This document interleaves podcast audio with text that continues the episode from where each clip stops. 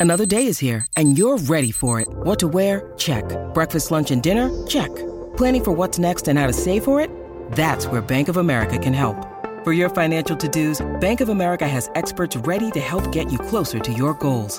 Get started at one of our local financial centers or 24-7 in our mobile banking app. Find a location near you at bankofamerica.com slash talk to us. What would you like the power to do? Mobile banking requires downloading the app and is only available for select devices. Message and data rates may apply. Bank of America and a member FDIC. When you need mealtime inspiration, it's worth shopping Kroger, where you'll find over 30,000 mouthwatering choices that excite your inner foodie. And no matter what tasty choice you make, you'll enjoy our everyday low prices, plus extra ways to save, like digital coupons worth over $600 each week. You can also save up to $1 off per gallon at the pump with fuel points. More savings and more inspiring flavors make shopping Kroger worth it every time. Kroger, fresh for everyone. Fuel restrictions apply.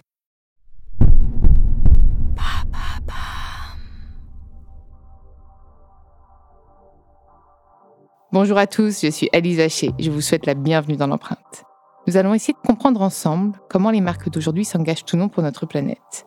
Chaque semaine, je reçois donc des start des PDG de grands groupes ou encore des directeurs de la RSE qui m'expliquent comment leur entreprise s'engage pour porter une révolution de l'impact sur notre planète.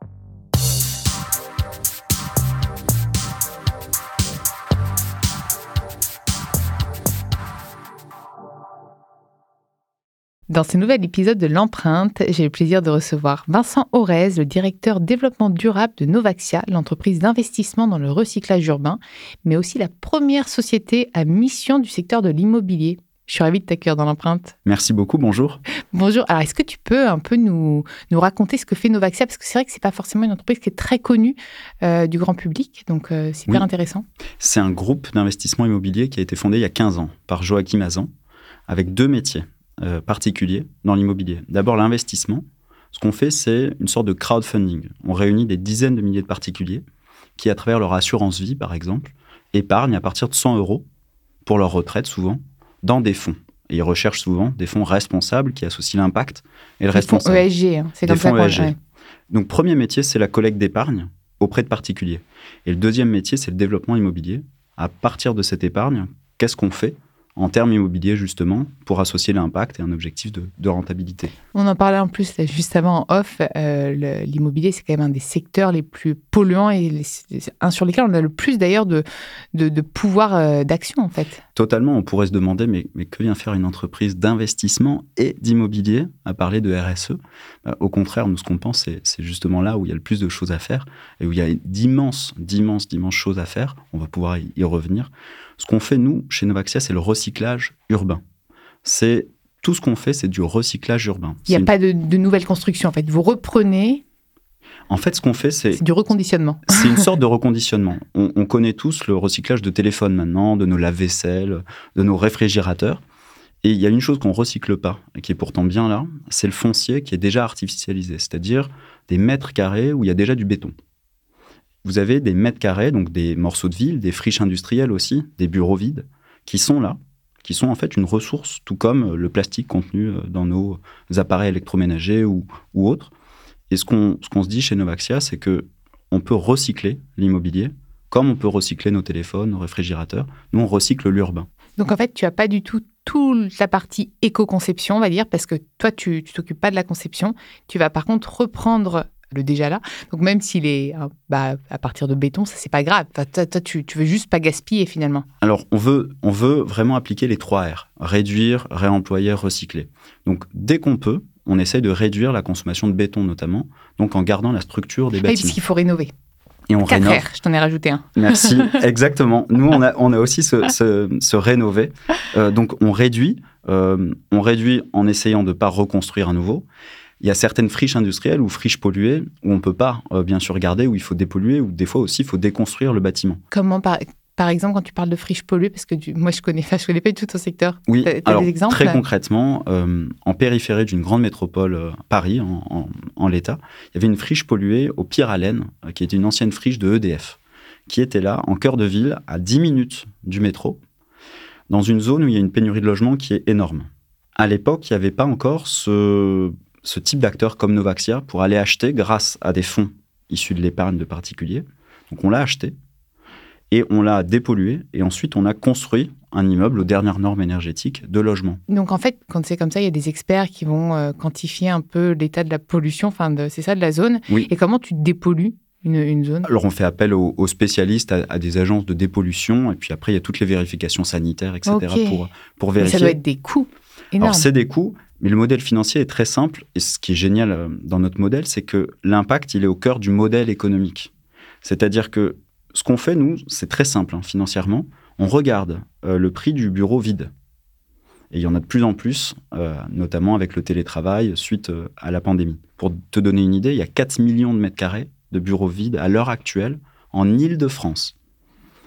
Euh, Ça- me fait mal au cœur hein, quand tu 4 dis ça et que je millions. vois des gens dehors. En fait, voilà, tu vois, eh ben, on va, on va y venir. Juste 4 C'est millions là où on pourrait ouvrir la porte. Ce sont des bureaux vides qui sont là depuis des fois plusieurs années. Il y avait 3 millions pré-Covid, donc c'est pas quelque chose de totalement nouveau. Seulement, il y a une accélération de ce stock de bureaux vides et nous, on le voit ça comme une ressource. Pour nous, c'est notre ressource. Et donc, ce qu'on fait, c'est on regarde le prix des bureaux vides et on regarde là où il y a une demande de logement. Ça, c'est notre premier objectif de recyclage urbain auprès de nos, nos investisseurs. On regarde et souvent, il y a un- une différence et donc, on peut fabriquer du logement, du logement euh, euh, pour tous, du logement social, ça dépend en fait des territoires. Et puis, on, on achète du bureau avec une décote, et puis on fabrique du logement, et c'est cette différence qui est notre modèle économique. Quand tu parles de bureau vide, il n'y a même pas de loyer qui est payé. En fait, c'est vraiment laissé à l'abandon. C'est laissé littéral. Alors, je vais même te dire, Incroyable. c'est même gardienné, c'est-à-dire que des personnes, parfois, soit c'est muré, soit il y, a des, euh, y a des gardiens qui sont là pour garder des Un bureaux vide. vides. Et il y en a 4 millions à l'échelle de l'île de France. Alors pour nous, c'est une ressource qui est géniale. C'est un peu comme si je te disais, tu as euh, un stock de euh, matières premières pour aller fabriquer tout un tas de choses dont on manque. Et nous, c'est là, c'est à portée de main. Et grâce à la collecte d'épargne, grâce à l'investissement de ces épargnants qui y croient, eh bien, on peut en fabriquer de plus en plus. Donc, on fabrique des milliers de logements aujourd'hui dans toutes les métropoles françaises. Et du logement, zéro artificialisation des sols. C'est-à-dire Mmh. du logement qui va pas se mettre sur un champ de blé, qui va pas se mettre sur une forêt, puisque on recycle l'urbain. Et aujourd'hui, on entend tous parler, euh, tu sais, des zones, euh, des zones agricoles à défendre notamment. À 70%, ce qui bétonne les sols agricoles en France, à 70%, c'est la construction de logements. Et donc, en fait, on a une sorte de contradiction aujourd'hui, puisqu'il y a une pénurie de logements qui est énorme. C'est 100 000 logements qui manquent chaque année en France. Et on a Et en 4 même millions temps- de. Et 4 millions de mètres carrés. Donc, il y a une opportunité. Et en même temps, enjeu social, donc, et en plus enjeu environnemental, on voit qu'il y a des, euh, bah, des champs qu'il faut, qu'il faut préserver, de la nature, de la biodiversité qu'il faut préserver. Donc, l'une des solutions, en tout cas, celle qu'on défend, c'est le recyclage urbain. Mais, mais tu vois, en fait, je trouve que c'est tellement, encore une fois, du bon sens. Mais je me demande comment l'humain peut, peut être aussi, excuse-moi, hein, mais débile quand même parfois. Alors, en tout cas, on devient tous collectivement de plus en plus intelligents. Ouais, que non, mais c'est vrai que tu as raison de voir ça comme ça, l'intelligence collective. Mais, mais heureusement, en fait, heureusement juste de remettre du bon sens dans- et de l'humain, parce qu'il y a de l'humain. Parce qu'il y en a qui préféraient garder un truc muré et fermé parce que bah ils veulent, ils veulent pas hé- héberger ou tendre la main à, à quelqu'un. quoi, en Totalement. fait. Et ça me permet de, de te, de te signifier aussi une autre pratique qu'on a. C'est que comme on achète ces bureaux vides, souvent ils sont vides entre 12 et 18 mois, puisque le temps de déposer un permis de construire, d'écouter les associations environnantes, les voisins, les entreprises locales, les associations, les élus, il s'écoule entre 12 et 18 mois, entre le moment où tu achètes un bâtiment de bureau vide et le moment où tu vas pouvoir commencer les travaux pour rénover ou déconstruire et euh, construire du logement. Sur ces 12 à 18 mois, on récupère donc les clés d'un bâtiment, souvent gardienné, pour nos investisseurs. Ce qu'on a fait depuis maintenant plusieurs années, on a été le premier acteur privé à le faire à l'échelle industrielle, puisqu'on le fait systématiquement, on fait de l'occupation temporaire auprès d'acteurs à impact social. Donc très concrètement, très souvent c'est le jour même où on récupère les clés, on travaille en amont et on le prête à une association gratuitement Comme Aurore, par exemple. comme Aurore, on a travaillé avec Mm. Aurore, on a fait un centre d'hébergement avec Aurore. Quand ça s'y prête, ça peut être de l'hébergement d'urgence, ça peut être des coopératives d'artistes. On a plusieurs occupations temporaires avec le Secours populaire français à l'heure Mm. actuelle. On a tout un tas en fait d'innovations sociales qui sont là dans tous ces mètres carrés qui sont vides, qui sont en phase transitoire. Et nous, alors on pourrait se dire mais pourquoi on fait ça? Ben, Déjà, on préfère se lever le matin, je suis sûr que nos investisseurs aussi, euh, en se disant que on le prête gratuitement.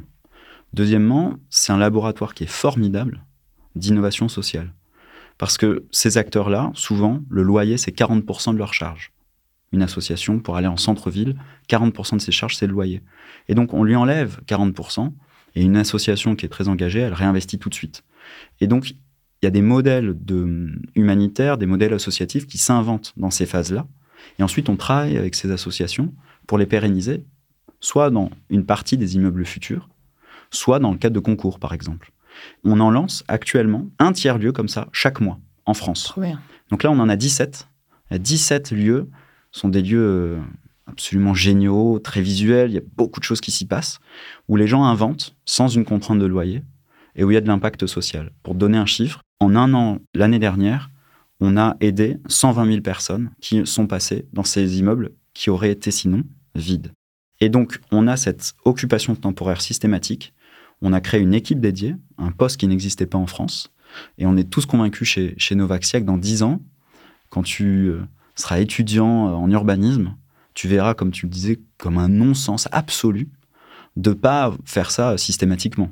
Et euh, de plus en plus, ça généralise, et tant mieux, parce qu'il y a quelque chose qui, relève uniquement de l'ordre du blocage culturel, du frein culturel. Et une fois que c'est environné juridiquement, qu'on a des compétences, ça, se développe très très vite. Et il y a plein d'innovations qui se font. On dit dans notre jargon qu'on a plein de stations S qui, sont un peu partout, qui sont sur les territoires. Et, et plein de gens inventent plein de choses. Et c'est quoi alors les next steps pour, pour Novaxia? Alors on sait la next step, c'est le, résumé en un mot, c'est la diversification. Alors qu'est-ce que ça veut dire? C'est on a une ressource qui est là, qui est encore de plus en plus grande, qui est le stock d'immobilier obsolète. Donc des friches, des bureaux vides notamment. Dans beaucoup de cas, on peut en faire du logement. Parfois, le logement euh, ne convient pas où il y en a déjà, et il y a hmm. moins de pénurie, mais il y a plus besoin d'activité économique. Et donc ce qu'on vient d'annoncer il y a une semaine, c'est un partenariat pour développer des centres d'innovation en France autour des sciences de la vie. Alors je vais, je vais y revenir. Donc on a un stock de bureaux vides, soit on en fait du logement, soit pour nos investisseurs, on va en faire des laboratoires de recherche, des centres de production de médicaments ou des incubateurs de PME dans ce domaine-là. Donc on a signé un partenariat et on va investir 2 milliards d'euros sur euh, les prochaines années, en comptant à la fois l'investissement et puis le, le levier bancaire, donc c'est un milliard plus un milliard, pour développer ça en France dans toute la thématique des biomédicaments. Et on a vu que ça nous manquait ces dernières années. Et donc, les pouvoirs publics, nationaux, européens, locaux, ils vont à fond. Les capitaux privés aussi euh, arrivent. Il y a beaucoup plus d'investissement de toute façon dans l'impact et global. Hein. Exactement. Et l'innovation et le talent, on l'a en mm. France. Donc, toutes les planètes sont alignées. Et quand on demande à tous ces acteurs, à ces chercheurs qui partent souvent aux États-Unis, donc on a fait des voyages d'études, on a regardé, ils nous disent, mais nous on aimerait juste être en cœur de ville ou en périphérie, selon les activités, on aimerait être dans les villes pour euh, développer des laboratoires notamment. Et on s'est dit, mais on, a une solution qui, est là, on a une expertise. Donc on a signé un partenariat et on va développer ça à très grande échelle en France. On a déjà plusieurs projets de ce type. Donc pour te répondre, on va recycler l'urbain encore, euh, encore plus, soit en faisant du logement, soit en faisant de l'activité, de l'innovation, euh, pour développer des incubateurs partout dans toutes les grandes métropoles. Est-ce que ça vous est déjà arrivé de ne pas réussir à recycler un, endroit justement parce que trop pollué ou parce que. Et, qu'est-ce que ça devient quand c'est comme ça? Alors, il y a des immeubles qu'on n'achète pas euh, pour le compte de nos investisseurs parce qu'on se dit que les coûts sont trop élevés, trop élevés ou euh, que la sortie va pas être forcément du logement ou du life science, des sciences de la vie. Donc là, on se dit qu'on n'y va pas. Maintenant, sur ceux où on va, il y a toute une analyse qui est faite, hmm. tant financière que extra-financière. On a des ingénieurs environnementaux qu'on envoie systématiquement sur site, qui étudient et qui analysent tout le site. Donc pour te répondre, non, pour l'instant, ça ne nous est pas arrivé. Ça ne veut pas dire que ça n'arrivera pas. Mais en 15 ans, on n'a pas eu d'opération. Tu veux, on se disait, mais tout est impossible. On a aussi cette valeur de, de l'agilité, de l'audace, où on essaie toujours de trouver un plan B, un plan C, un plan D. Et il y a toujours quelque chose à faire quand on est dans une zone proche des transports, en ville, en France, il y a toujours, toujours une sortie positive qu'on peut trouver. Tu me parlais aussi euh, de, l'impact justement du bâtiment sur les terres agricoles. Est-ce que parfois c'est possible de revenir en arrière et de détruire quelque chose de construit, de remettre de, des, champs? Enfin, je ne sais pas. Hein, Alors oui, et, c'est même ce qu'on fait. Ah C'est-à-dire qu'on a, on a regardé, on a regardé toutes nos, comme on n'achète que du, de l'urbain déjà bétonné. De manière positive, des fois, on désartificialise. C'est-à-dire que tu enlèves le béton qui est déjà présent. Et on achète des fois des parcelles immobilières où c'est uniquement du béton. Donc on enlève certaines parties du béton et là on remet de la pleine terre. Donc c'est 5 à 6 mètres de terre pour que les arbres et, toute la biodiversité puissent se développer. Et si tu regardes toutes nos opérations, donc on a une centaine d'opérations aujourd'hui en cours en France, et maintenant un peu en Europe aussi, sur la centaine d'opérations, on a plus désartificialisé, on a plus remis de la nature que bétonné. Et donc, on a produit de manière nette en France des espaces avec de la biodiversité. Oui, mais c'est l'enjeu aujourd'hui, c'est ce qui va nous permettre de décarboner. Enfin, c'est remettre de la biodiversité. Exactement, euh, c'est remettre de la biodiversité en ville. Et euh, on aime beaucoup, bien sûr, les, les, murs végétaux, mais c'est pas là où vont se développer forcément tous les biotopes euh, nécessaires. Et donc, il y a besoin de ces espaces littéralement de nature en ville. Et donc, on, nos fonds, on produit de manière nette des espaces verts mais des espaces verts avec de la nature, avec des arbres et de la, biodiversité reconnue au, sens euh, légal du terme. Est-ce que tu aurais envie d'ajouter des choses qu'on n'aurait pas abordées ensemble? Tout ce que je te dis est en cours. Donner des bâtiments qui sont vides à l'heure actuelle, ça n'a pas demandé de, de révolution fiscale ou légale.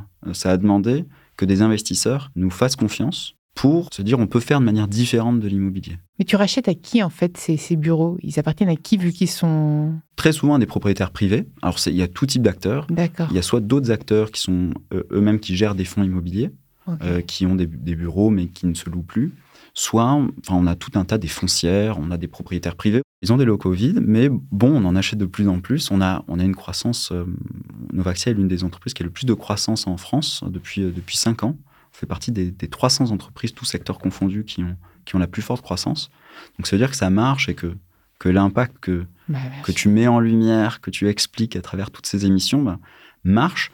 La croissance de, de l'investissement de la part des épargnants est en train de prendre une ampleur sur l'impact qui est sans précédent.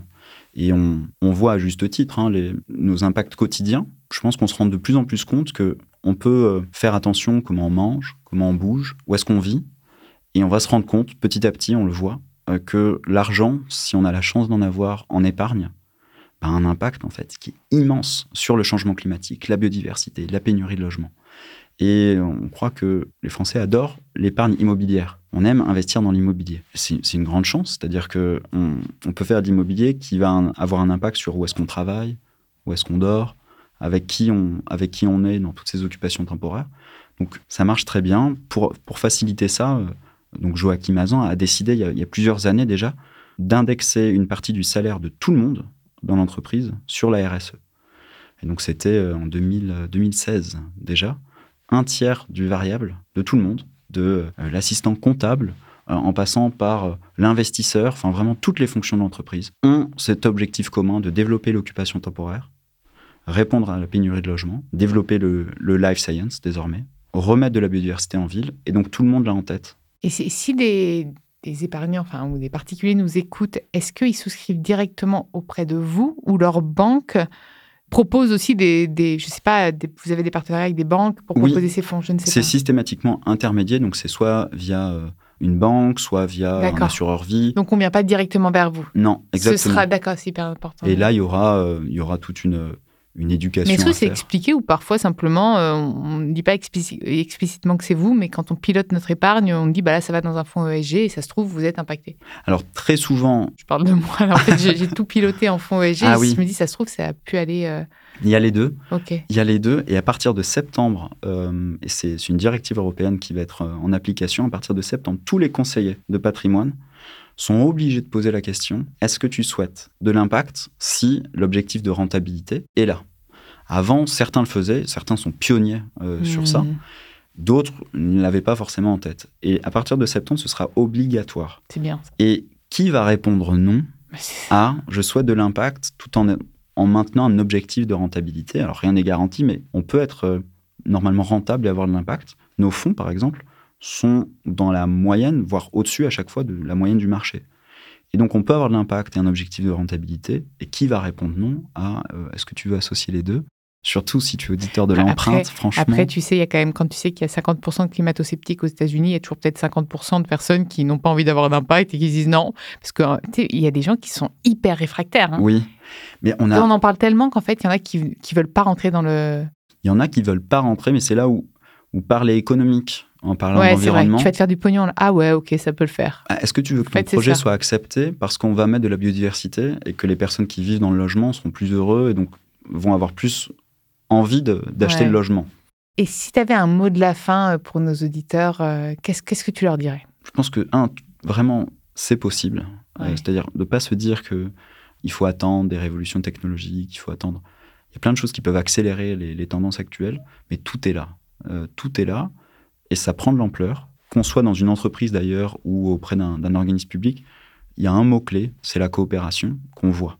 On travaille, nous, avec des promoteurs immobiliers, avec plus de 70 promoteurs immobiliers. C'est la coopération qui nous permet bah, d'avoir la meilleure connaissance du territoire, les meilleurs projets.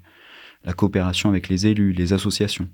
Et des mondes qui ne se parlaient pas hier, aujourd'hui se parlent et innovent. Et ça n'est pas quelque chose qui n'est qu'aux États-Unis, qui n'est que dans d'autres pays. C'est actuel, et pour tout, euh, auditeur qui sera intéressé, on, est très heureux d'ouvrir les portes de ces tiers-lieux ou des projets qu'on construit pour leur montrer l'impact réel que peut avoir leur épargne. Merci beaucoup. Merci à toi. Merci d'être venu dans l'empreinte.